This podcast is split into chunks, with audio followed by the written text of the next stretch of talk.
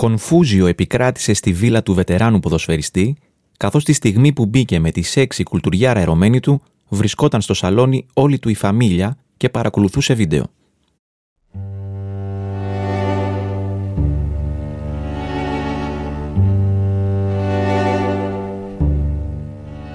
Στην πρόταση αυτή υπάρχουν 7 λέξεις που χρησιμοποιούμε καθημερινά και που γεννήθηκαν πριν από χιλιάδες χρόνια από τους γείτονές μας τους Ρωμαίους. Δεκάδες από αυτές πέρασαν στην αρχαία ελληνική και επιβίωσαν ως σήμερα, αποτελώντας αναπόσπαστο κομμάτι της γλώσσας μας. Είμαι ο Γιάννης Διαμαντής και σήμερα θα μιλήσουμε με τον καθηγητή κύριο Χαραλαμπάκη για τις λατινικές λέξεις της αρχαίας και της νέας ελληνικής γλώσσας.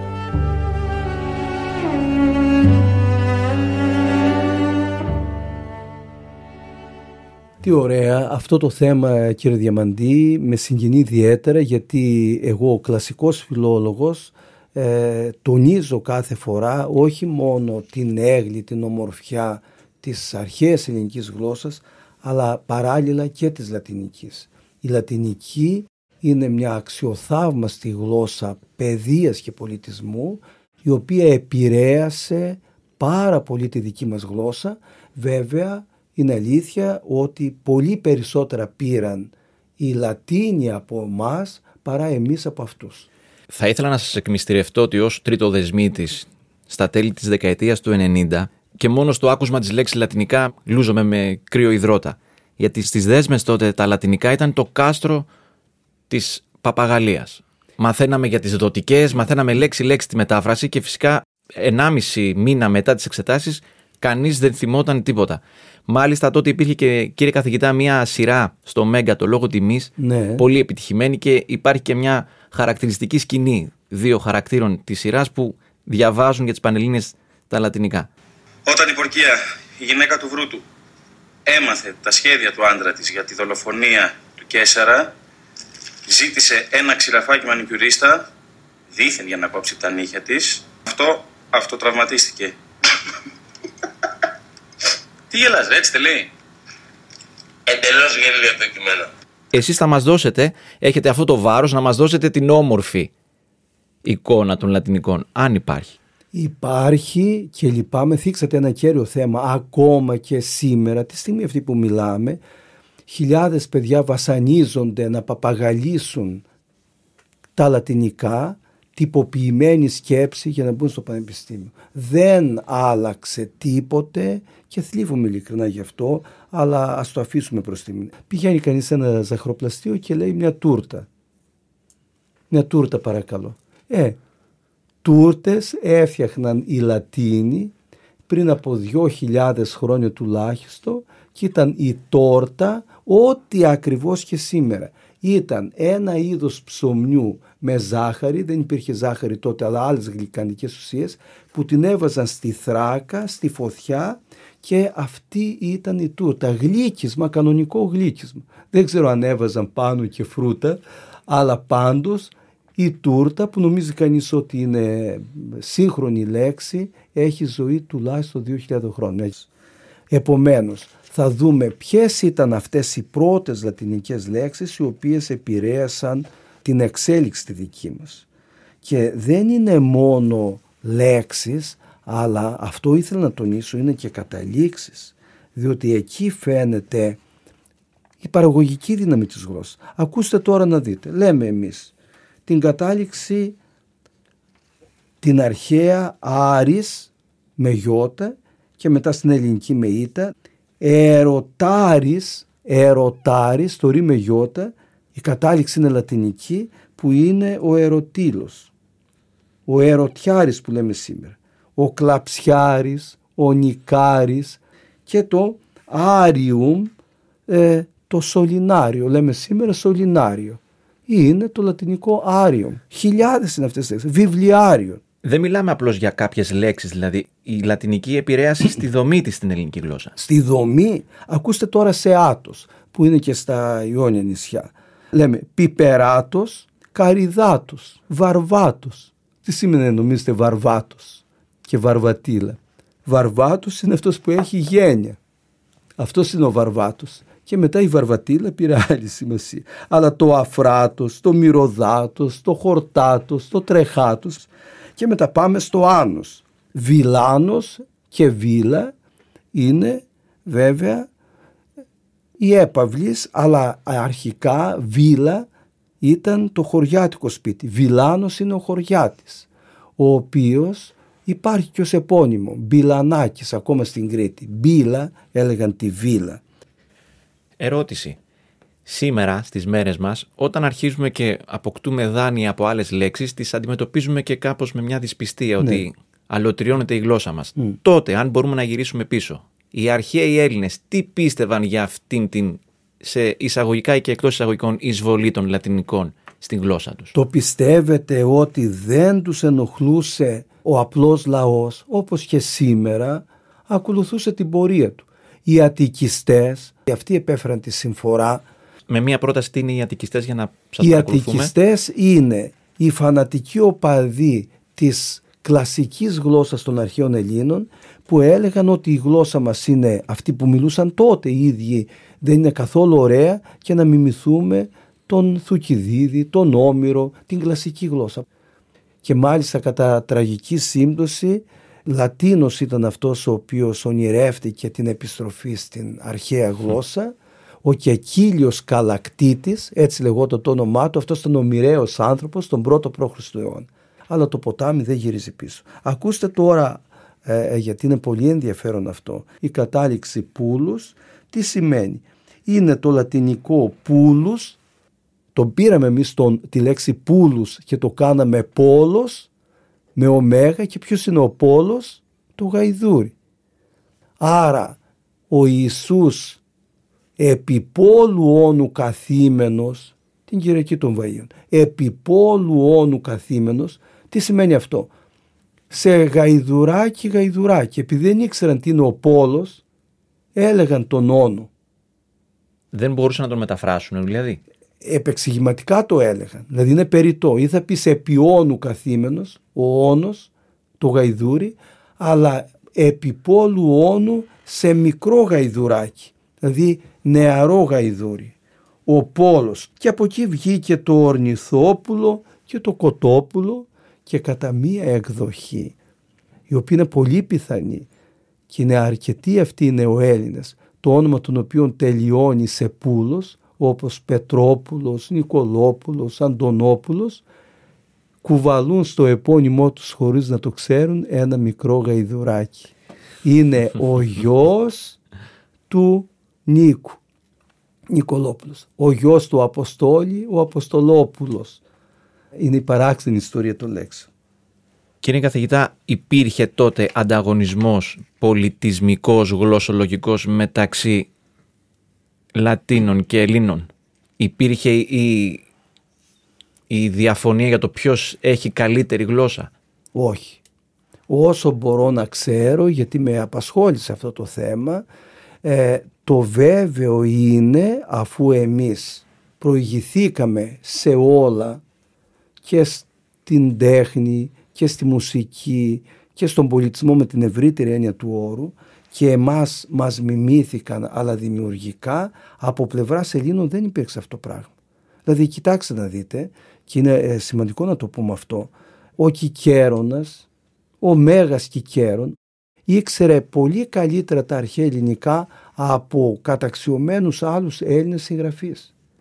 Την είχε σαν μητρική του γλώσσα, και έλεγε αν υπάρχει μια γλώσσα άξια να μιλιέται από τους θεούς, είναι η ελληνική. Αλλά και όλοι οι Ρωμαίοι αυτοκράτορες, μηδενός εξαιρουμένου, μιλούσαν άπτεστα ελληνικά, διότι αυτό ήταν το καμάρι τους. Είδατε ο Κέσσερας, όταν δολοφονήθηκε από τον αδελφικό του φίλο, τι πρόλαβε και είπε στα ελληνικά? Και εσύ τέκνο βρούτε, δεν το είπε στα λατινικά. Ό,τι κύρος έχει η σημερινή Αγγλική, είχε η αρχαία ελληνική επί 6 αιώνες, από τον 3ο π.Χ.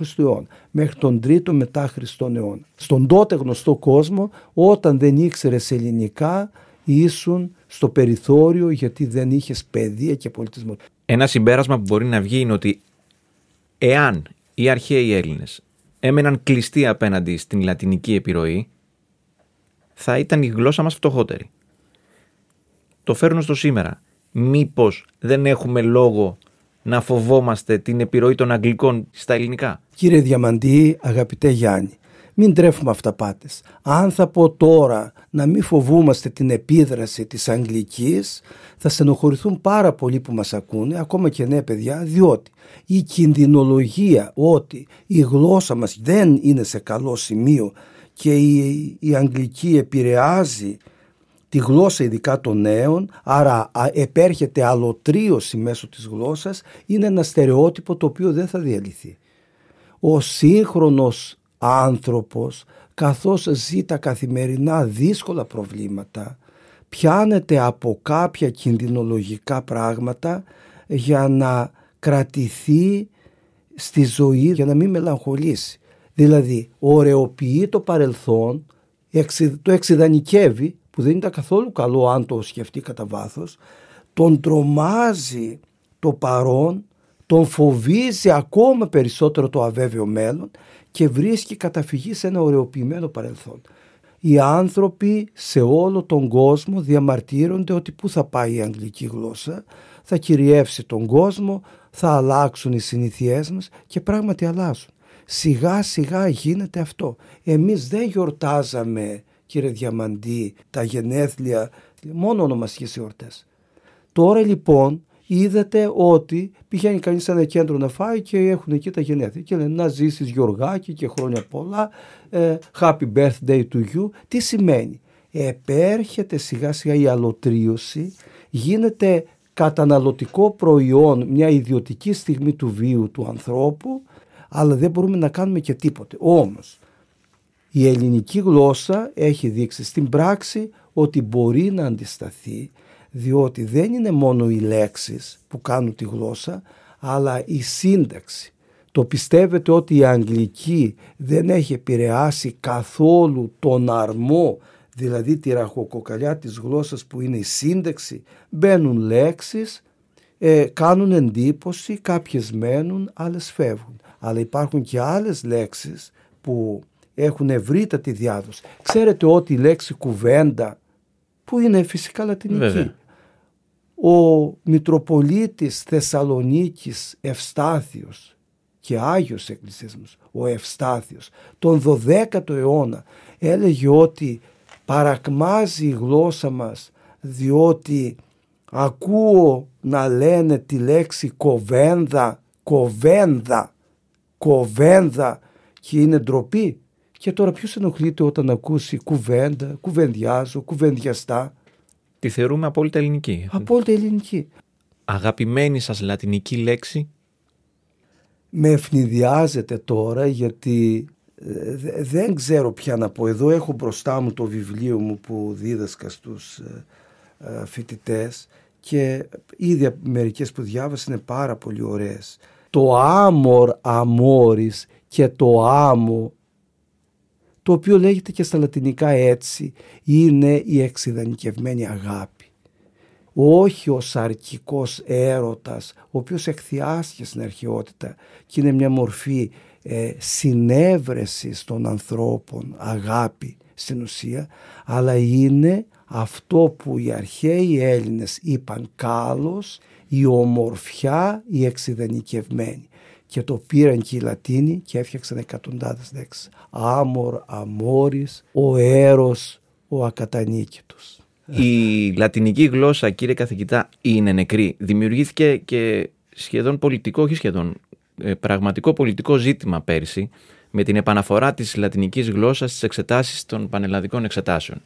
Η τωρινή κυβέρνηση της Νέας Δημοκρατίας την επανέφερε, την είχε καταργήσει η κυβέρνηση ΣΥΡΙΖΑ και ξεκίνησε ένας δημόσιος διάλογος για το αν υπάρχει νόημα να εξετάζεται οι υποψήφοι φοιτητές στα λατινικά. Γιατί οι μισοί λένε ότι είναι νεκροί, οι άλλοι μισοί λένε ότι δεν είναι νεκροί. Η δική σας γνώμη? Δεν υπάρχει αμφιβολία για τους γλωσσολόγους, τους επαγγελματίες γλωσσολόγους, ότι υπάρχουν νεκρές γλώσσες με την έννοια ότι δεν μιλούνται πια. Η γλώσσα των Σουμερίων, των Βαβυλωνίων, των Ακαδίων που είχαν ακμάσει πριν από 5-6 χιλιάδες χρόνια είναι νεκρές γλώσσες. Με την έννοια αυτή ότι κανείς σήμερα δεν διαβάζει ή γράφει ένα κείμενο στα λατινικά αυθόρμητο, όπως γράφει αγγλικά, γαλλικά, γερμανικά ως ξένη γλώσσα, είναι νεκρή γλώσσα και η αρχαία ελληνική. Θα απογοητευτούν πολλοί που το λέω αυτό το πράγμα. Αλλά είναι μεν νεκρές με τα τυπικά κριτήρια ότι δεν μπορείς να καταλάβεις ένα λατινικό κείμενο μόνος σου. Δεν έχει χρηστικό αντίκρισμα όπως είχε το Μεσαίωνα, αλλά ζουν όπως και η αρχαία ελληνική μέσα στις σύγχρονες γλώσσες. Αν σας πω, ας πούμε, «καστέλουμ», δεν θα καταλάβει κανείς ότι είναι το «καστέλι», που είναι το «καστέλιον» και υπάρχει και ως τοπονύμιο. Και μετά αν θα σας πω, για παράδειγμα, «κάμπανον» και «καμπανός». Εμείς στην Κρήτη λέμε ένα είδος ζυγαριάς, ο «καμπανός» και «καμπανίζω». Αλλά αν θα πεις «μάγγιψ», δεν θα το καταλάβεις. Στο Άγιο Όρος όμως, αν θα πάτε, υπάρχει ο Μάγκιπας. Και είναι? Και είναι ποιος νομίζετε? Ο Φούρνερης. Και στην Κύπρο έτσι το λένε. Και το κλασικό «ο σπίτιον», «σπίτιν», «σπίτι», που είναι το νοσοκομείο. Άρα μένουμε όλοι σε νοσοκομείο χωρίς να το ξέρουμε, γιατί αυτό είναι το hospital. Και το hotel από εκεί είναι. Τόπος που μπορεί να μείνει κάποιος. Και μετά από την ενδυμασία. Όλοι ξέρετε τι είναι το καμίσιον, το καμίσι, το πουκάμισο. Τροφές, φαβάτων, φαγητό φαβάτων. Η φάβα. Το λουκάνικο, έτσι ακριβώς. Το λουκανικόν κρέας ήταν το λουκάνικο. Ωραιότατα λουκάνικα έφτιαχναν οι Λατίνοι και οι αρχαίοι Έλληνες. Κύριε καθηγητά, υπάρχει αντίστροφη πορεία σε λέξεις που πήραν οι Λατίνοι από εμάς και τις έκαναν δικές τους? Οι Λατίνοι πήραν το επιστημονικό λεξιλόγιο. Αυτό το φοβερό μυαλό, ο Διονύσιος, ο Θρακιώτης, αλλά Ρώδιος, γραμματοδιδάσκαλος στη Ρόδο, έφτιαξε την πρώτη γραμματική στην ιστορία του δυτικοευρωπαϊκού πολιτισμού, τον πρώτο π.Χ. αιώνα, και πώς την ονόμασε? Τέχνη γραμματική. Το γραμμάτικα, από το γράμμα γράφω, γρατζουνίζω, γρατζουνώ, το γραμμάτικα, πώς έγινε σε όλες τις γλώσσες? Πώς λέγεται στα αγγλικά? Γράμμα. Πώς λέγεται στα γερμανικά? Γραμμάτικα. Πώς λέγεται στα γαλλικά? Γραμμέρ. Γραμμάτικα σε άλλες γλώσσες. Το μέγα θαύμα είναι ότι ο Διονύσιος κωδικοποίησε την ανθρώπινη εμπειρία σε ό,τι αφορά τη δομή και οργάνωση της γλώσσας πρώτη φορά. Ο Διονύσιος ο Θράκς συνόψισε τη λαμπρή παράδοση 5 προγενέστερων αιώνων με τους Στοικούς, με τον Πλάτωνα, τον Αριστοτέλη, οι οποίοι μίλησαν για αυτά τα πράγματα. Ρήμα στον Αριστοτέλη και στον Πλάτωνα είναι αυτό που λες, το λεκτόν. Αγαπημένο σημείο κάθε επεισοδίου, ο μικρός Χριστόφορος. Σχετική ερώτηση: πότε συναντάτε για πρώτη φορά τα λατινικά και ποια ήταν η πρώτη σας επαφή? Εύκολη, δύσκολη? Εμείς στα χωριά μας τελειώσαμε το δημοτικό χωρίς να ξέρουμε ούτε μία λέξη λατινική, ούτε ποιοι είναι οι Λατίνοι. Με μια ελληνοκεντρική εκπαίδευση στο γυμνάσιο και συγκεκριμένα στην τρίτη γυμνασίου, μας έκανε μια ωραία καθηγήτρια, μόλις είχε διοριστεί, λατινικά, η Μαρία Δήμητρο Μανολάκη. Ζει ακόμα και θα μας ακούσει και εδώ και θα χαρεί αφάνταστα, και μας μοίησε στην αξία των λατινικών γραμμάτων, μας διάβαζε αποσπάσματα τα οποία μας συγκινούσαν τόσο πολύ και τα μαθαίναμε. Δηλαδή ήξερα εγώ «est enim amicitia», «nihil aliud», «nisi» και συνέχισα έτσι. Δηλαδή τα μαθαίναμε γιατί μας γοήτευε ο τρόπος που τα παρουσίασε. Δεν επέμενε στην ξηρή γραμματική ανάλυση. «Regina Rosa Samat», «Αγκρίκολα» και αυτά τα γελία που μαθαίναμε. Δηλαδή κάποιες εκφράσεις που δεν τις έλεγαν οι Λατίνοι. «Η βασίλισσα τα ρόδα αγαπά». Ξεκινούσε με ένα εξωπραγματικό. Τι με ενδιαφέρει με, τι έκανε η βασίλισσα, έλεγα εγώ τότε. Και αν αγαπούσε τα ρόδα, εγώ δεν είχα να φάω. Οπότε θα μου επιτρέψετε, κλείνοντας και ευχαριστώντας σας, να απευθύνω έναν χαιρετισμό σε όλους τους απανταχού τριτοδεσμίτες που βασανίστηκαν κάτω από το βάρος των λατινικών, και θα τους αφιερώσουμε το Άβε Μαρία, την προσευχή σε σύνθεση του Σούμπερτ, για να πάνε τα φαρμάκια των λατινικών κάτω. Τι ωραία.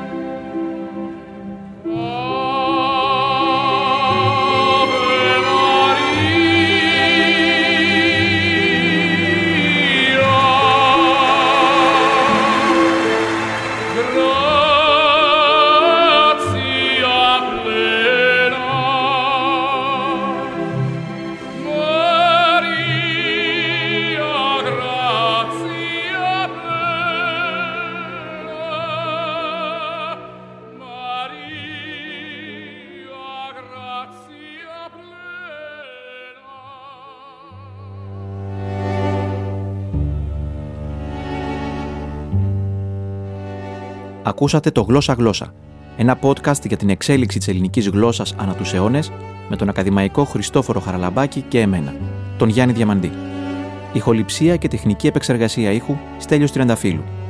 Το Γλώσσα Γλώσσα ανεβαίνει στην ιστοσελίδα tovima.gr και σε όλες τις πλατφόρμες podcast κάθε εβδομάδα. Για να μην χάσετε κανένα επεισόδιο, ακολουθήστε μας στο Spotify, Apple Podcast, Google Podcast ή σε όποια δωρεάν εφαρμογή ακούτε podcast στο κινητό σας. Αξιολογήστε μας στο Spotify και όσοι μας ακούτε από Apple Podcast, αφήστε μας κριτική. Θα τις μεταφέρω όλες στον κύριο Χαραλαμπάκη. Ο κύριος καθηγητής δεν έχει Instagram ακόμα, αλλά μπορείτε να μας βρείτε στο Yan Diam. YIAN DIAM.